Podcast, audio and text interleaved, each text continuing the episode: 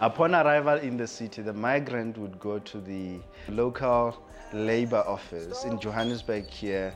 It was, it was on Albert Street, um, where they would produce their passes, um, which, which, which indicated that they were looking for a job and they would get a work seeker's permit, a stamp that said this person can look for a job. Now, without that stamp, the migrant could not get employed. So, with a work seeker's permit, then he was free to look for a job. Um, and then, when they get that job, they would obviously uh, need to go back to the office in Albert Street.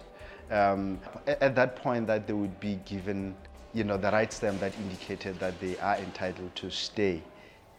I'm from the rural place, and only the farm work was available by then, and it was again a status for one to work in Johannesburg. So I wanted to join my friends and my colleagues. But you need to go to the chief to get the permission. And the only permission that was given was those who were having the job, not those who are looking for the job. So I didn't have one. I just came in. I was living in fear. That was not myself only, we were a number of us. And uh, I was arrested.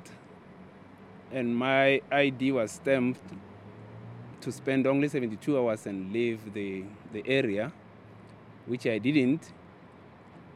I was arrested again, and by then I had to go home.